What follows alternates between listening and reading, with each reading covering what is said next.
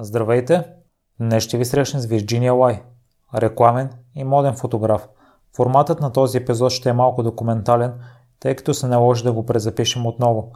Вторият разговор се проведе по скайп, като за по-добро качество на звука реших да запиша отново моята част. Не го направих дословно, а с една-две думи ви въвеждам в отговора на Вержи. Надявам се това да не попречи на преживяването ви. Ако имате непремирими истории и желаете да ги споделите, свържете се с мен и следващият гост на подкаста може да сте вие. За всякакви мнения, критики и препоръки можете да ми пишете във Facebook страницата на Примиримите подкаст, като всяко ваше мнение е изключително ценно за мен. Сега следва Вержи.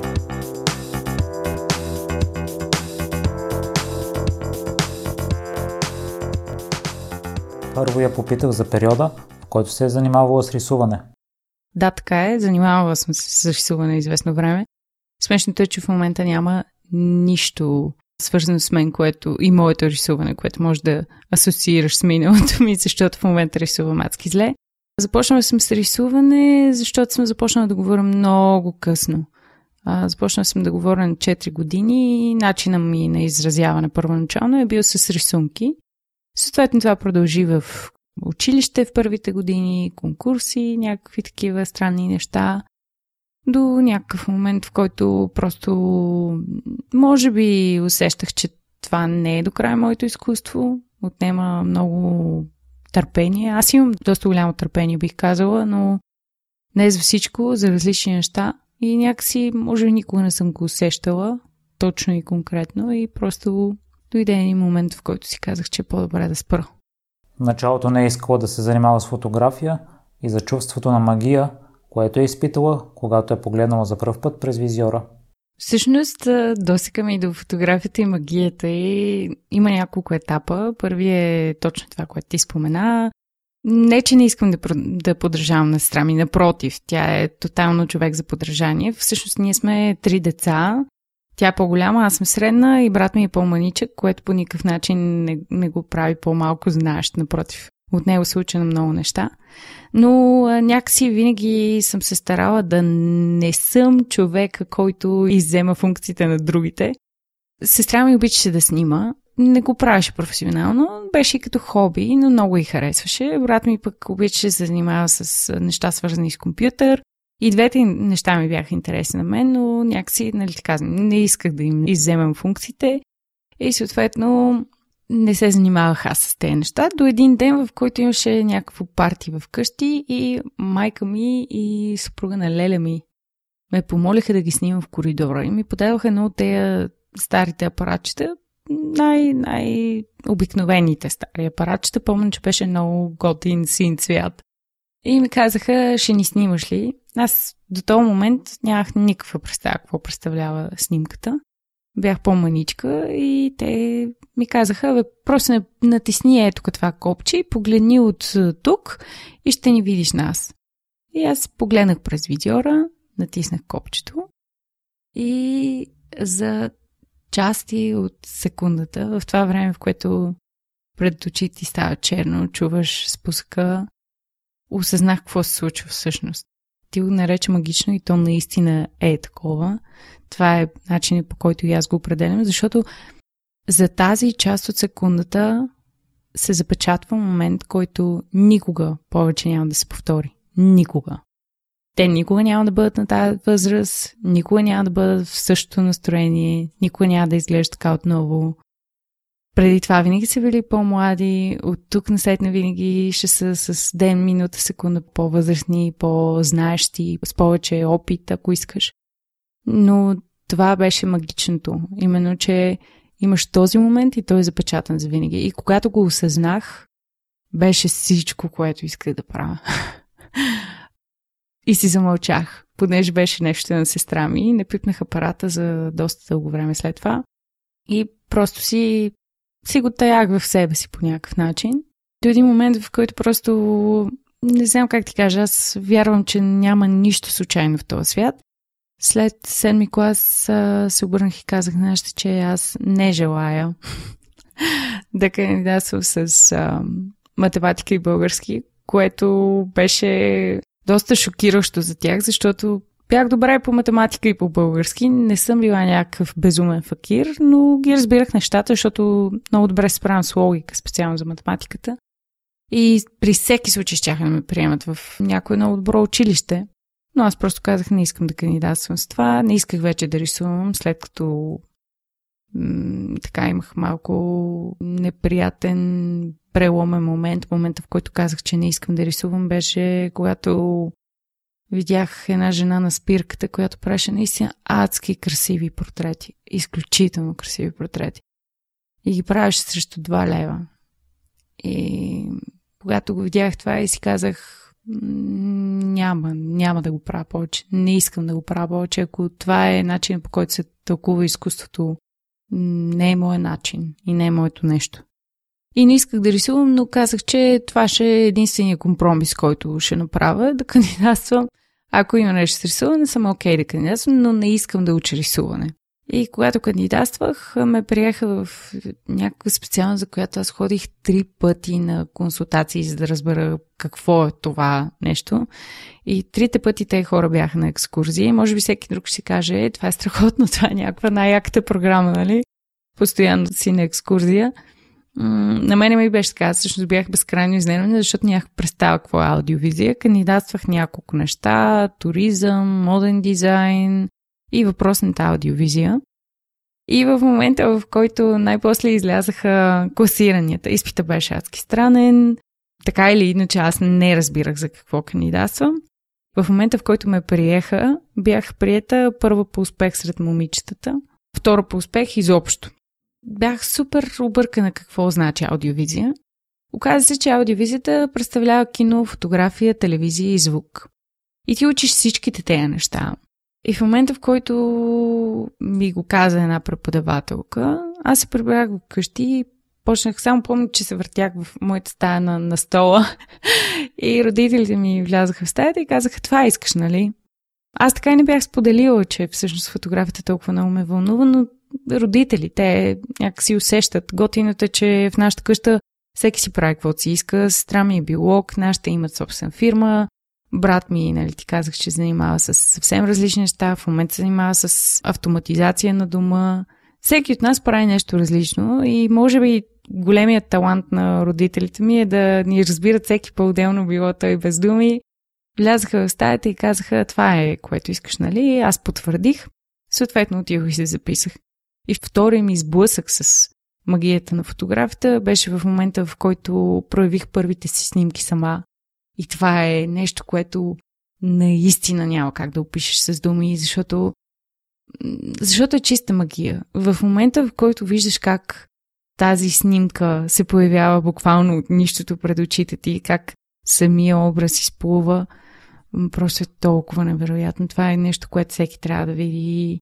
Аз се кефя много, когато хората ми кажат, че снимат на лента, но това е една капка от морето магия, която може да ти предостави фотографията, защото да проявиш сам снимките си. Това според мен е истинския мастерулък на, на магията. Там е вече висшето ниво. А за това кога осъзнава, че има талант?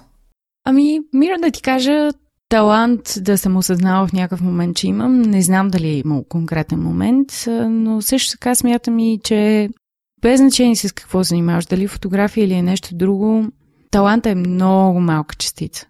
Особено в 21 век. Таланта е първата стъпка, но за да стигнеш до където идея, ти трябва не само да извървиш, но и да издържиш целия път. Наистина е съвсем, съвсем малка част. Не съм имала конкретен момент, в който съм си казала, окей, имам супер много талант за това, защото колкото и талант да имаш, трябва да положиш адски много усилия и да хвърлиш страшно много работа, за да се получи наистина.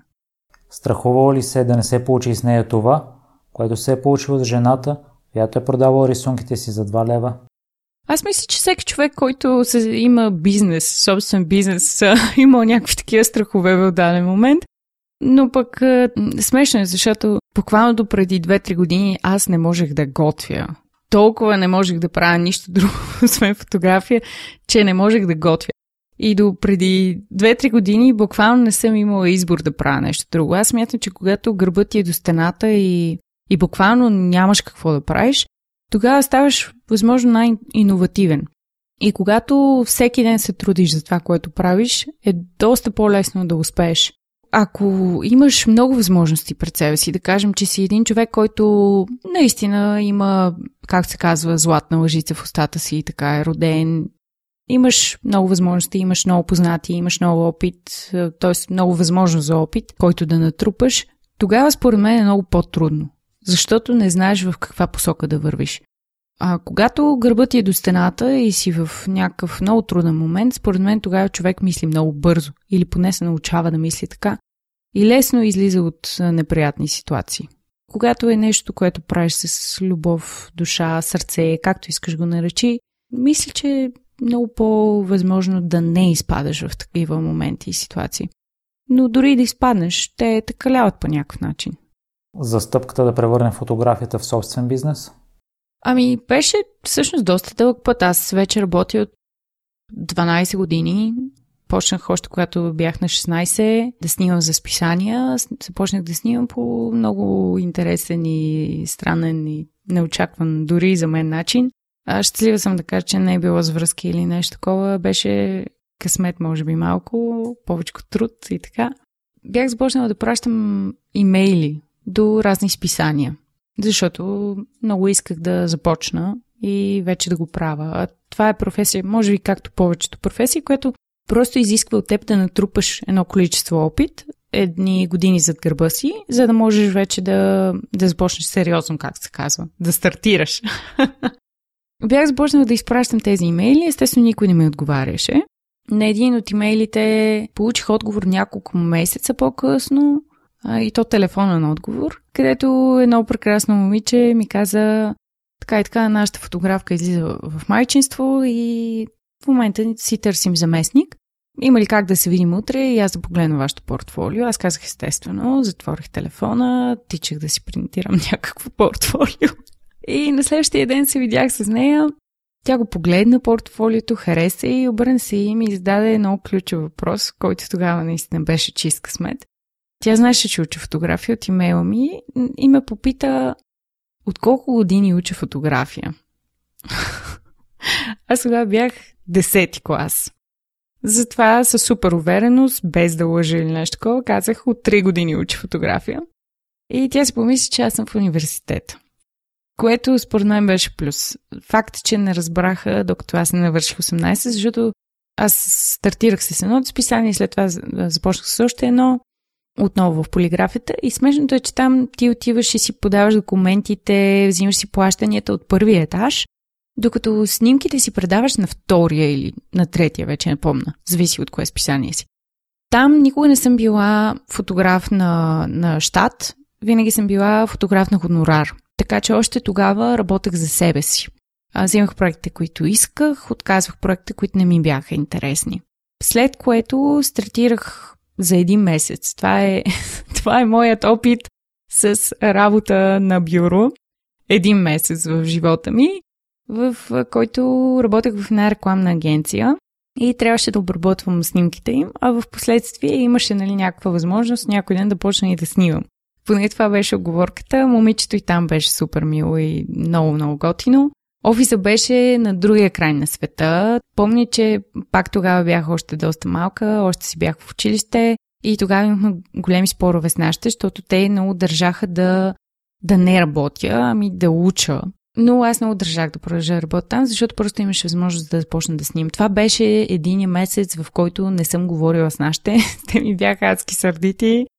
И оказа се, че всъщност снимането е в много, много, много далечно бъдеще и съответно напуснах, защото, как ти казах, беше страшно далеч и буквално губех по 3 часа от деня си само в път, за да работя пред компютър, което бих могла да свърша и вкъщи. И съответно, от тук насетне всичко, което съм работила, съм работила като фрилансър. Примерно за хората, които слушат ако някой им каже, че работата като фриленсър е супер лесна, супер готина, супер безгрижна, тотално ги лъже, въобще не е така. Работата на фриленсър е буквално работата на един собственик на фирма. Ти трябва да менажираш, ти трябва да пишеш оферти, ти трябва да отговаряш на имейли, ти трябва да движиш всичко. До момента, в който не можеш да си позволиш други хора да го правят за теб и тогава вече действително ставаш собственик на фирма с хора под себе си. Но ако си фриленсър, трябва да вършиш всички тези неща за себе си, трябва да имаш познания по счетоводство, ако искаш, малко или много, особено в моята сфера и по право, като не говорим за някакви професионални познания, а говорим за това да знаеш, примерно, да следиш както трябва доходите си, разходите си за месеца, да имаш някакви бесик познания по математика, естествено, по бюджетинг, ако искаш.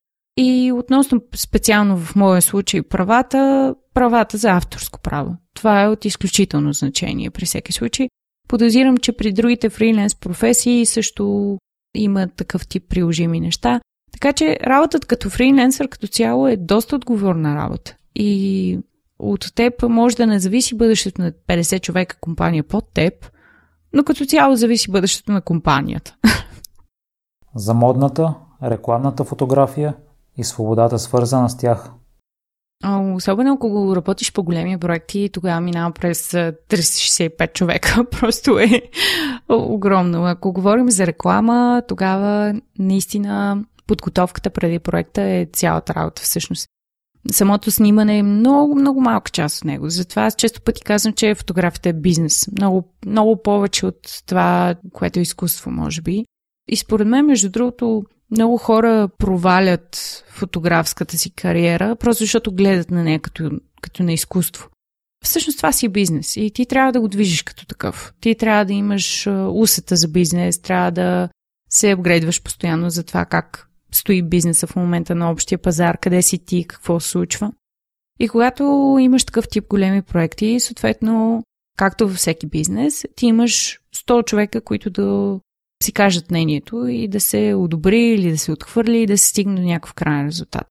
Голяма част при рекламните проекти, например, когато се работи с клиент, ти работиш не само с клиента, ами и с рекламната агенция. За мен голямото предизвикателство и големия ми интерес, честно казано, към рекламната фотография специално е именно този процес. Това, че всичко трябва да бъде предварително премислено, оговорено, в рекламната фотография всяко нещо има значение. Защо ръката е поставена така, не е поставена по другия начин? Защо гледана там, а не на другата страна? Защо е облечена с синьо, а не с лилаво? Всичко това има значение и минава през много хора. Но накрая е много ясно какъв е търсения резултат. И на мен лично това много ми харесва. В рекламната фотография има много психология. За тясната специализация аз лично винаги съм смятала, че е много по-добре да си специализиран. Дали ще си специализиран фотограф, специализиран лекар, специализиран счетоводител, ако искаш. Защото целите ти са много по-ясни, според мен. Ето, да стигнем към примера с фотографията.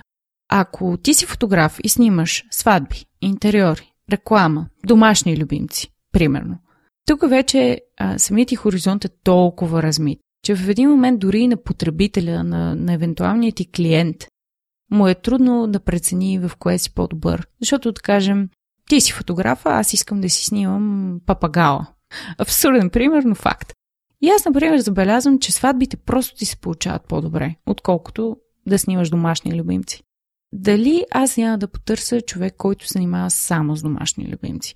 Може би той няма да се справя толкова добре, колкото ти с тях, но дори от психологична гледна точка, ако погледнем в посоката, в която аз в неговото портфолио виждам само домашни любимци, това би ме привлякло. Не заради друго, а защото нямам база за сравнение с другата му работа. Може твоята фотография като фотограф на домашни любимци да е по-добра от неговата, но при теб, ако тръгна да разглеждам твоето портфолио, ще видя, че хората ти се получават по-добре, отколкото домашните любимци. И при теб моментално вече имам някакъв негатив. Докато ако отида при този само с домашните любимци, той не ги снима толкова добре, колко теб. Но аз вече не го сравнявам с теб, аз го сравнявам сам по себе си. И сам по себе си той е по-добър. Малко странен пример, но често пъти логиката на хората действа именно така. Затова аз винаги съм смятала, че по-добре да имаш някаква конкретна насоченост и да вървиш към нея. Не само заради въпросните клиенти, които споменахме, аз ти казах, че го третирам като бизнес, но също и за това, че ти на себе си можеш да поставиш много по-ясни цели. Например, кое за теб ще е от по-голямо значение? Да снимаш за някаква голяма марка реклама или да снимаш сватбата на някой мега известен човек Или да снимаш някакво а, животно, което примерно вчера е спасено от пожари или нещо такова. Кое за теб ще е приоритет? Дори на теб самия няма да ти е толкова лесно. Докато ако имаш една единствена насоченост, това е представи си го като игра. Ти имаш да изпълниш конкретни нива, за да можеш да стигнеш до определен ранг. И когато го направиш, ти вече знаеш къде си. Докато ако имаш много насоченост, ти става все по-трудно. Не само за теб, но и за клиентите, което вече е голям проблем. За работата с едни от най-големите компании в световен мащаб? Ами, първо да ти благодаря за комплимента. Второ, честно казано, до тях се стигна чрез работа. Колкото повече съм работила и показвала, толкова повече нови клиенти идват. За щастие, явно предните са доволни от мен, така че до голяма степен и от уста на уста идват клиенти. А в днешно време също така и социалните медии не трябва да се подценяват по никакъв начин, защото огромна част от клиентите ми идват именно от тях. Истината е, че за бизнес България и не само, за бизнес като цяло, според мен човек трябва да подхване всички възможни канали, по които може да достигне до евентуалния си клиент. И то не всеки клиент, ами до този, до който иска. Тоест, ако ти си моят потенциален клиент и аз виждам, че ти използваш Facebook повече отколкото Instagram, би трябвало аз да се насоча към теб и да използвам повече Facebook, защото там е място, където евентуално ти ще ме откриеш. Това е начина, но най-вече с наистина много-много работа. Ако някой ти каже, че се е случило заради късмет или заради приятели или каквото и да е, това може да му се случи веднъж. Ако видиш, че в портфолиото му постоянно има по-добри и по-добри клиенти на все по-високо ниво, това значи, че този човек работи. Защото с връзки ще се получи веднъж. Два пъти, макс. След което обаче, ако твоята работа не е консистентна, ако ти не даваш максимум от себе си във всичко, просто клиентите рано или късно ще секнат. Какво е отличало от другите фотографии? Може би това, че го третирам като бизнес, защото за бизнеса трябва да знаеш много неща. А, ето виждаш, с теб сега си говорим за социални медии, говорим си за психология.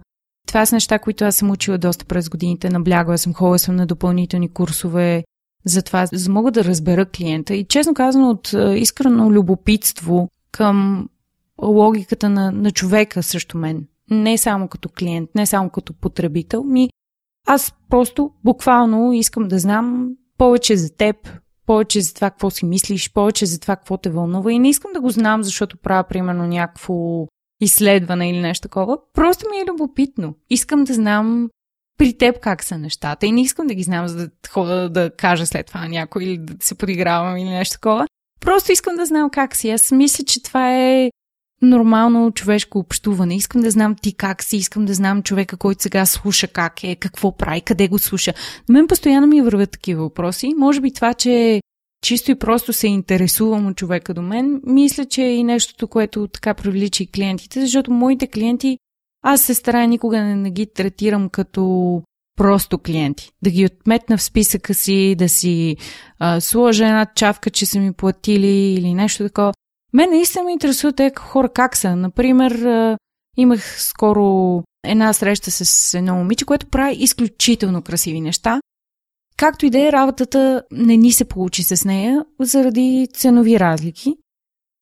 Но мен въпреки това супер много ме вълнува докъде е в момента работата. Съвсем сериозно и честно. Просто ме вълнува. Няма значение, че така и не съм успяла да снимам с нея. Просто ме вълнува. това е. И мисля, че когато ти си честен и открит и откровен спрямо другите, в комбинация с знанията, които си си набавил през времето и с опита, който си натрупал, ставаш един а, пакет, както се нарича, един пакет от услуги, които можеш да предложиш. И често пъти в а, разговори, например, с клиенти, без значение дали е конкретно с клиента или, например, с клиента и рекламна агенция, хубавото е, че за себе си аз го виждам и това, което смятам, че и те оценяват е, че аз много се задълбавам и в рекламната част, и в частта с разпространението и мога да съм много полезна и там. И често пъти е разговор повече отколкото едната страна слуша, другата страна говори. Плюс това съм много, много окей да, да приемам идеи. Не държа винаги да е моето. Аз не мисля, че моето мнение е меродавно. Мисля, че всеки с опита си има някакъв инпут в цялата ситуация, което може да помогне и да надгради. Защото цялата идея е това, да, да надграждаме. С какво е по-добра от миналите години? Ми, развитието на социалните мрежи е само един плюс, бих казала. В смисъл, то, то не зависи от мен. Но а, как ще ги използвам, зависи от мен. С какво съм по-добра и дали съм по-добра, мисля, че някой мой клиент може да ти отговори по-добре, отколкото аз. Факт е, че нещо има, за да се случва така и за да избират мен, за което аз съм безкрайно благодарна, защото мисля, че просто опита и работата и тези неща са довели до момента, в който сме тук и сега с теб. За допълнителната стойност, която дава на клиентите? Допълнителната стойност може би е и отношението и това, което ти споделих, че е по-скоро разговор, защото самата материя на рекламата не ми е далечна. Смятам, че това е една добра допирана точка, за която може да продължим да говорим. Просто имам общ език. Аз наистина харесвам хората. Както искаш го приеме. Аз обичам да си говоря с хората. Приятно ми е. И мисля, че и на тях им е приятно, може би. И в един такъв разговор се раждат много идеи, много възможности също така. И мисля, че именно това води до допълнителната стойност, защото ако, примерно, ти си клиент и с те поговорим, да кажем за подкаста ти, мога да ти дам малки частички, за които може би ти не си се сетил, неща, които ще ти помогнат. А ти вече имаш цялостната картинка, на мен пък ще ми помогна ми я споделиш, за да мога да ти дам моите малки идеи за това как да подобриш нещо или как да го разпространиш по-добре, заради познанията ми по реклама. И мисля, че, мисля, че това е такава една комбинация. За обработката след снимката? Обработката е интересно нещо, защото ако, например, говорим за социални медии, говорим за много малки картинки. И там, съответно, може да ми отнеме много по-кратко време за ретуш. Ако пък снимаме за плакат, например, плакат е едно от най-трудните неща за снимане и обработка конкретно, защото това е размера, в който всеки може да го види от човешко разстояние, ако искаш, както искаш, разбирай това определение, но обикновено ти пред плакат или нещо такова може да станеш близо. Да видиш всички лоши части от ретуша, всички добри неща и така нататък. Така че обикновено такъв формат е най-труден за ретуширане и там трябва да си доста прецизен и съответно отнема повече време. В момента като цяло тренда е точно обратния. Все по-малко ретуш. Дори има и доста известни лица, например, които казват, аз няма да се снимам за това списание, ако ще има ретуш. В момента тренда е такъв, тренда се сменя постоянно като цяло. Аз лично смятам, че съм фотограф и повечето от моята работа трябва да се свърши преди заснемането, за да мога да имам минимално време за ретуш след това. Защото за мен времето за ретуш значи по-малко време за снимане, което значи еквивалентно няма да бъда заплатена така. За това нещо, за което много се старая, е да имам минимален ретуш, като време и като обработка. Което значи, че буквално махам нечистоти по кожата, неща, които не са перманентни, такъв тип работи. И за щастие, моят тип работа е работа в екип, което значи, че имам човек, който да се погрижи за грима и косата, имам човек, който да се погрижи за това дрехите да са изгладени, добре изглеждащи, да фитват човека като цяло. Когато си вземеш хора, които наистина работят много добре в екип и са професионалисти в своята си част, вече всичко е много по-лесно, защото основният проблем на хората, които ретушират много дълго и много продължително, обикновено е в това, че нещо по време на снимките не е направено както трябва. За най-предизвикателния и снимачен ден? Предизвикателство има всеки снимачен ден, ако трябва да бъда честна с теб. Дали ще са времеви, разбирай съвсем кратък период за заснемане на снимките или обработка на снимките или праждане на снимките, както искаш, или ще зависят от това какво е времето навън. Всичките тези малки, малки, малки неща имат огромно значение. Или, например, няма да дойде правилния модел, защото се е разболял на предния ден или нещо такова. Така че предизвикателства има всеки един момент. Аз наскоро, между другото, правих такава лекция за план Б, за бързото мислене, как да решаваш такива ситуации, сложни ситуации. Специално за тази сесия, за която ти спомена, която снимахме в Лондон, тогава наистина беше много студено. Проблема при снимането на такъв тип неща е, че обикновено ние снимаме зимните колекции в края на лятото, а също така снимаме пролетните и летните колекции в края на зимата.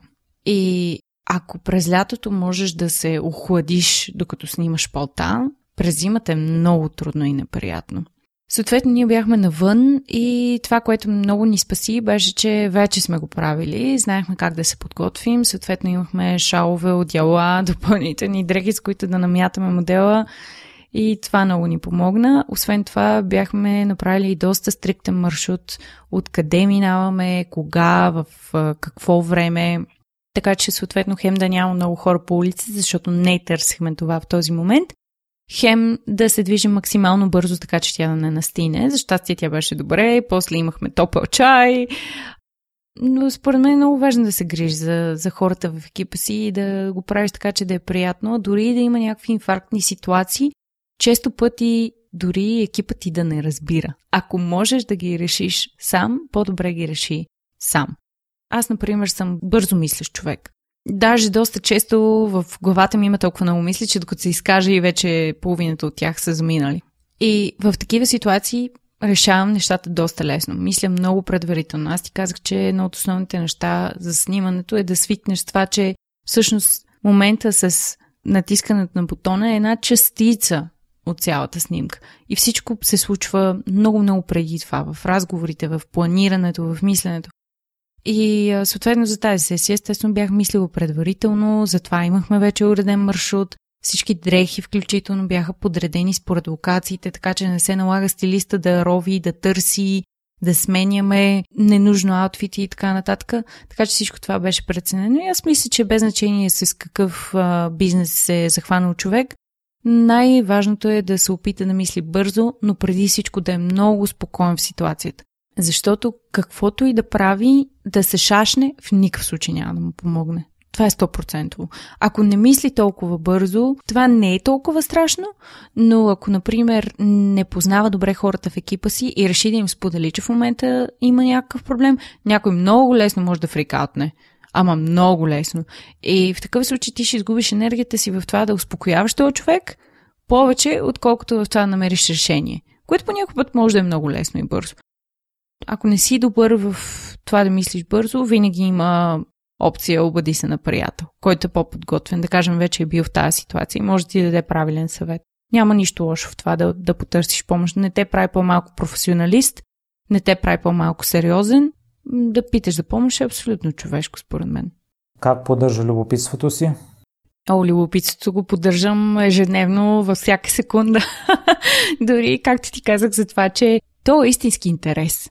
Дори не знам как да ти го обясна, аз мисля, че човек се ражда с това. То е истински интерес в това да, да се чудиш за всякакви дребни неща, включително за това кой в момента ни слуша. Това сега ми е много интересно да ти кажа честно, защото това е първия подкаст на български, който правя. Никога до сега не бях правил подкаст на български. Интервюрали сме и преди за подкасти и в а, нашия си подкаст, The Fashion Photography Podcast, през цялото време, нали, аз интервюирам хора, говоря с хора, говоря пред хора и така нататък. Но за първ път правя подкаст на български и ми е супер интересно и ми е супер интересно сега кой би го слушал, къде го слуша, някакви е такива неща. На мен ми е интересно супер много да пробвам разни нови работи, което страшно много ме зарежда, защото самия факт, че естествено сега не си представя, че казвам да на, на всякакви глупости. Казвам да на неща, които просто биха ме изкарали от комфортната ми зона. Такива неща са ме довели до някакви абсурдни ситуации, моменти, в които никога не съм си представила, че ще се окажа, но са ми били много интересни и приятни в последствие.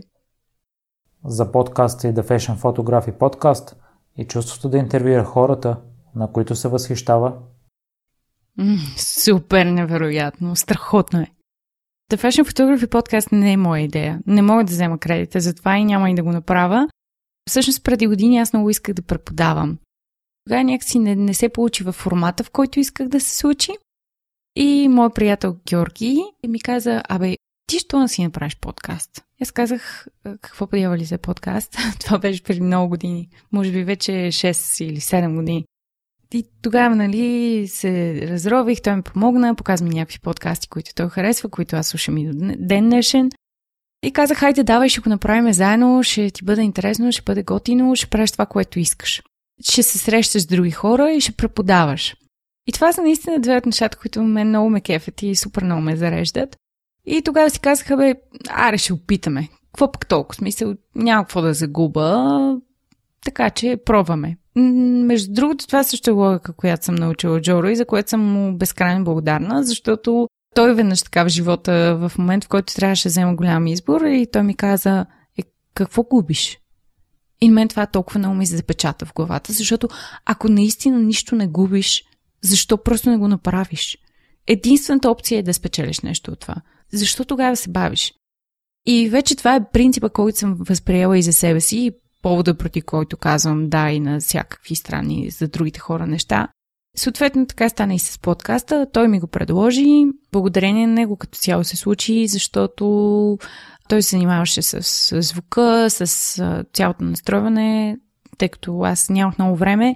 И той тогава пое тая инициатива и отговорност и се зае с всичко това и ме научи в последствие как аз го правя. В подкаста продължаваме да си го правим заедно, разбира се. Така е по-леко и за двамата и по-приятно и за двамата, мисля си. Когато го стартирахме, още в началото поканихме някакви страхотни големи имена, хора, които като цяло в индустрия имат думата. И странното беше, те съгласиха. И беше наистина супер уникално усещане. Направихме първите интервюта и аз чух, че мрази гласа си. и отказах да го пуснем лайв в продължение на цяла година. Което беше супер безотговорно, защото тези хора бяха отделили от времето си и аз в един момент си казах, сега това е супер женска логика. Как може да си кажеш, не си харесвам гласа и заради това хем тези хора са си дали времето, хем никой няма да го чуе. Това просто не трябва да е така. И затова се прежалих пуснахме подкаст. Оказа се, че всъщност има голяма жажда и интерес за това. Също така е доста странно да свикнеш фотографии да слушат вместо да гледат. Защото повечето известни неща, свързани с фотография, са или блогове, или влогове, защото хората могат да гледат. А докато аудиото някакси не беше толкова популярно сред фотографите, изведнъж се оказа, че всъщност е адски удобно, защото могат да го слушат навсякъде. И много хора се заинтересуваха, започнаха да слетат, започнаха и те да разпространяват. И това ни помогна да стигнем до все по-невероятни хора, макар че, както казах, наистина имахме страхотни имена още в самото начало. И сега, когато си говориш с тези хора, които си следял години наред и, или за които ти говорят другите и колко много им се възхищават и ти просто си говориш най-спокойно и нормално с тях, това е страхотно усещане. Може би от всички само ти има как да го разбереш, защото ти правиш това. Но за хората, които слушат, ако те нямат достъп до това, ти, който слушаш, намисли сега кой е човека за теб, който е някакъв безумен гуру и ти супер много искаш да запознаеш него. И сега просто си говориш с него. Това е усещането. Просто тотален прилив на енергия, идеи, вдъхновение, както искаш го наричай. Наистина е страхотно. И сега го правим вече, не съм сигурна, пета или шеста година, може би. А, и е страхотно. Всеки ден е все по-яко. Честно да ти кажа, това е нещо, което страшно много ме зарежда. Страшно много. И не мисля, че е само за фотографии, между другото. Защото като цяло говорим за бизнес и за мен най-интересната част е как всеки от тези хора, вече имаме над 300 и може би 30 епизода, те се интервюват всяка сряда, а пък през петък аз давам съвети отговарям на въпроси и такива неща, но е много интересно за всички тези интервюта как всеки е достигнал до нивото, до което е и всеки е минал през някакъв различен път. Те не са само фотографии, има гримьори, има фризьори, има хедс на агенции за креативс. Агенции за креативс, това са... В България няма такова нещо. Това е агенция, която представлява фотографи, гримьори, фризьори и така нататък. И когато има клиент, те се свързват с агенцията. Въпросната агенция се грижи към клиента за това да им покаже най-добрите хора за съответната работа, след което се грижи за това всичко от страна на фотографа да е уредено. Тоест, той не се занимава с найма на студиото, той не се занимава с почти нищо. Смисъл, ти общо трябва да кажеш какъв кетеринг искаш да ядеш в този ден и да се явиш на снимките и да свършиш твоята работа. Имали сме хората, които са нали, шефовете на такива агенции в подкаста и така нататък. И е много интересно, всеки от тях има собствен път. И дори ти да се опиташ да повториш стъпките на някой, най-вероятно няма да се получи по същия начин. Но пък това е супер стимулиращо, защото всеки, който слуша тези истории, съответно знае, че може в момента пътя му да не изглежда най-добрия, как се случва и с твоя подкаст, нали? Всеки тук има различна история. Може би някой от слушатели той си казва, е, гледай, нали, тези хора къде са, гледай какво правят, искам и аз да го правя, нещо не правя как трябва, нали? На мен защо ми отнема толкова време? Може би има повод да ти отнема толкова време, но също така това, че при теб върви по този начин, не значи, че не върви. Значи, че може би просто трябва да изчакаш малко или да стигнеш до прозрението, че нещо трябва да се промени или да стигнеш до правилния човек, който трябва да ти каже какво и как да се промени. Но това не значи, че пътят ти е грешен. В никакъв случай. Той е правилният за теб. За мечтания и гост? Супер много исках Лимберг да ни е гост. Страшно много просто. И когато, когато разбрах, че е починал, първо аз много го харесвам като автор, Питър Лимберг. Кой не го е чувал? Първо това и второ, защото е човек с много опит. Все пак той почина възрастен. И е бил в тази сфера кариера от много-много дълго. И си замина човека все така достоен, защото така и не го намесиха в който и да е от тези скандали, които така се развихриха последните години с Мито. Той просто остана, остана като фигура за уважение. И много съжалявам, че никой няма да го има в подкаста, честно да ти кажа. Това мисля, че ще, ще ми тъжи. За уроците от удара и хладилен камион? А, 2015 година ме удари един хладилен камион. Тези и векото. Сещаш се, скачващите се. и тогава бяхме тръгнали с баща ми на някъде, аз карах. По това време Цариградско го престрояваха, всичко беше в една лента, така, така, така. И към Нови хан на излизане, аз спрях на един от светофарите и спрях, аз бях млад шофьор тогава, и спрях на една кола разстояние от предната. И помня, че баща ми седеше до мен и се, се обърна и ми каза, не си ли спрял малко далече? Което обаче мен в момента не ме занимаваше особено много, защото си гледах задното огледало и видях, че а, само помня, че му казах, то май няма да спре. и така и се случи. И всъщност камиона ни блъсна и ни прати в предната кола, т.е. изминали сме цялото празно разстояние и вече бяхме в задницата на предната кола. Което само по себе си в момента не, не беше толкова страшно и вероятно нямаше да ми бъде толкова страшно, ако не се бях завъртяла към баща ми, за да му кажа, това май няма да спре. Защото, когато се завъртях, съответно видях цели към шичен удар при баща ми и, и това страшно много ме стресира. Повече от самата катастрофа. Смисъл, катастрофи се случат на дневно ниво толкова много пъти, но самата гледка, че някой човек, на който толкова много държиш, който толкова много обичаш, може да му се случи нещо и то пред очите ти, без ти да можеш да го регулираш и направиш каквото и да е, е много неприятна. В смисъл, аз бях спряла, аз наистина нямаше какво направя. И пак добре, че бях спряла много далече, честно казано, от предната кола, иначе сигурно ще е много по-неприятно. Но случката мина. На момента викнахме, нали, кат и всичко както трябва. Попитаха ни дали ни трябва линейка и аз казах не, защото всички бяха окей. Okay. А, болеше ме лактия, болеше ме врата, мен и всички останали, разбира се, но, но това си казах някак по-нормално, нали. Блъснали сме се току-що, има към шичен удар, нормално е. Каза се, че не е толкова нормално всъщност, защото 6 месеца по-късно, докато спях, аз по корем, и докато спях, си завъртях главата на, от едната на другата страна и нещо в врата ми изпука ужасно.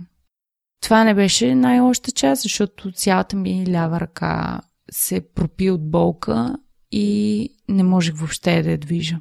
И това беше страшно стресиращо. И така, аз като един истински съобразителен човек не събудих Жоро в тази нощ.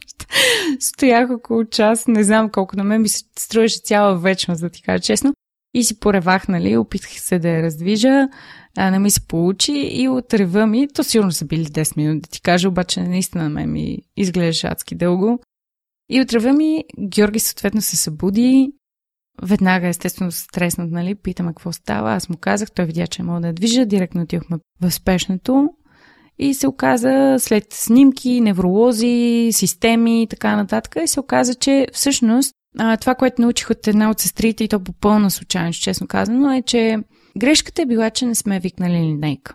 На лекарите му отне доста време, докато разберат от какво всъщност съм развила шиповете на снимката, защото всъщност се оказа, че шиповете притискат един от нервите на ръката ми и затова не мога да я движа и толкова много ме боли. Когато ти отидеш, те ти издават всякакви въпроси от типа на носиш ли тежко? Аз нося тежко заради професията си. Стоиш ли пред компютъра? Аз стоя пред компютъра заради всичките имейли, ретуширане и така нататък. Стоиш ли в неправилни позиции? Аз тотално стоя в неправилни позиции, докато снимам, например. И всичките тези неща, които ме попитаха, отговора винаги беше да. И въпреки това, те не, не, не можеха да си обяснат защо аз в толкова рана възраст ще развия шипове. Едната от сестрите всъщност се досети нещо ми се караше в този момент и каза, ама защо просто не ми кажеш на коя посока не мога да си отваряш пръстите и аз просто щях да знам, че те е кола. И аз бях, о, така ли? И тя, жената вика, какво бе? Ми, аз бях катастрофа, ама никой не ме пита. Това беше при 6 месеца и аз няма как се сета да, да кажа, нали? За мен тези случки просто не са свързани. Тогава тя каза, ми да, нали, от колата е, какво те блъсна? Аз си казах камион, тя се хвана за главата и каза, добре, ти сложи ли си яка? Оказа се, че яките там в 50-60, вече не знам колко процента от случаите, ако имаш такава катастрофа и сложиш яка, между прешното ти пространство се запазва общо дето, защото яката държи главата ти високо и не развиваш шипове. Аз започнах супер прецакана, като чух това нещо, защото, нали, сеш толкова малка, не мога да си движа ръката, отвратителна работа, заради нещо толкова лесно решимо. Но също така, както споменах и в началото на отговор си, който явно е доста дълъг, между другото, съм благодарна за това, което се случи, защото ми помогна да се осъзнае, че трябва да се грижим много повече за себе си и че това тяло и ум не са нещо, което ще останат на разположение за мен за винаги. Сега в момента мога да движа без проблем ръката си. Това се случи, защото първо бях на рехабилитации. Ти трябва да раздвижиш по някакъв начин. След което започнах да занимавам с въздушна йога. Занимавам се с йога и преди, въздушна конкретно, защото когато застанеш на люлка, може да изпълняваш правилно, да не кажа всички пози, без такъв тип натоварване върху крайници, които не можеш да движиш, както в моя случай. А в същия момент успяваш въпреки това да си направиш а, практиката която пак е за раздвижване и в моят случай беше много-много добре. След като така вече наистина можех да я движа, но не можех примерно да хвана чаша с нея, да втигна кана или каквото и да е, се взех с това да набера малко повече сила в ръката и съответно почнах ходя на полденс който много ми помогна, защото е изключително силов спорт и сега вярвам, че благодарение и на него нямам проблем да чукна дърво в това да използвам както и преди. Въпросът е, че в момента съм повече във форма, аз все още нямам 30 години, и съм повече във форма, отколкото през целия си живот съм била. И това вероятно нямаше да е така, ако не беше катастрофата. Освен физическите последствия, които може да имаш от нещо такова, естествено има и много психологически. Особено ако се върнем към частта с това, че видях точно какво се случва при баща ми. Аз не живея с родителите си вече от доста време, но имах цели моменти, в които просто, ако съм сама, например, искам да се обада, да чуя всички наред са, ти не можеш да се обадиш на всички, защото просто ние сме голямо семейство и съответно, ако просто звъннеш и питаш добре ли си, е страшно странно, така че трябва да се опиташ да не звучиш от и да проведеш цял разговор. Много трудно заспивах, помня. Това, което много ми помогна, бяха медитации. Но нещо, което ми помогна преди всичко, бяха именно разговори. И това беше Жоро. Няма какво да си крива душата. Голяма част от не голяма част. Аз не мисля, че някой друг от а, всички хора около мен изобщо знаят какво всъщност преживях покрай тази катастрофа. И това далеч не беше само ръката ми, наистина.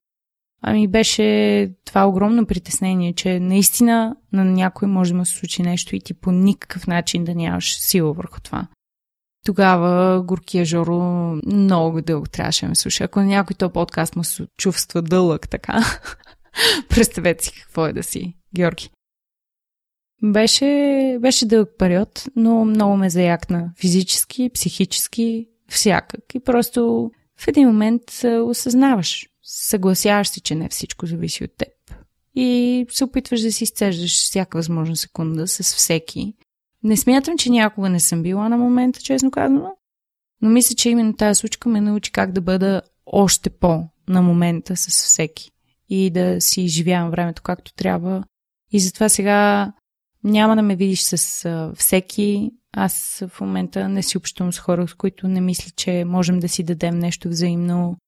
А, излизам единствено с хора, които знам, че се чувствам добре. Хората в работата ми са хора, които, на които мога да разчитам. Постарах се да се обграда именно с този лукс, ако искаш. Къде може да я следите? Най-лесно ще е с Инстаграм, мисля си. Вирджиния, както се пише щата, Вирджиния, Y, защото това е първата буква от фамилията ми, точка, фото. Virginia Y, dot, фото. Това е. И там мога да ми пишете и къде са слушали подкаста. защото това ще ме изяде. В какво се е проваляла? В много неща. Със сигурност. В много неща. Ма то това е... Това е готината част. И това е предизвикателство да казваш да, защото ти се учиш от провали, учи се и от хубавите неща, разбира се, но от провали сякаш ти се запаметява много по-силно в главата. Така че в много работи, но за нито едно от тях не съжалявам. С какво се гордее най-много? А, безспорно с хората, с които съм се оградила. Просто това е една страхотна находка и съм много благодарна за тях. И съм благодарна, че живота ме учи постоянно. Благодаря за хората около мен, като приятели и семейство, за клиентите ми, които не различавам, честно казано, от горе посочената графа. И за всички тези неща, за всеки опит, всеки ден, който имам. Било то малък, било то голям. За срещите съм много благодарна също така. Каквато имаме днес с теб за среща, които ще се случат в близкото бъдеще, по семинари, по ръкшопи. Те неща супер много ме хранат, честно да ти кажа. И ми става се по-интересно, защото някакси кръгозора се разширява всеки ден. Например, това, че аз съм добра в фотографията е едно, но смея спокойно да кажа, че съм много добра в обяснението, в преподаването. И това ми донесе нови хоризонти с а, лекции, с именно въркшопите, за които казах, с подкаста и започва да ми отваря очите за някакви неща, на които никога не съм си мислила, че съм способна. Пък се оказва, че въобще не е така и всъщност аз на почти 30 разбирам колко много неща мога да правя, което е страхотно и те първа мисля да експлорвам нови и нови. Благодаря, че слушахте целият епизод до край. Още веднъж, ако имате интересна история и желаете да я споделите, Свържете се с мен и следващият гост на подкаста може да сте вие. За всякакви мнения, критики препоръки можете да ни пишете във Facebook страницата на Примеримите подкаст. Отговарям на всичко и всяко ваше мнение е изключително важно за мен. Лек и разкошен ден!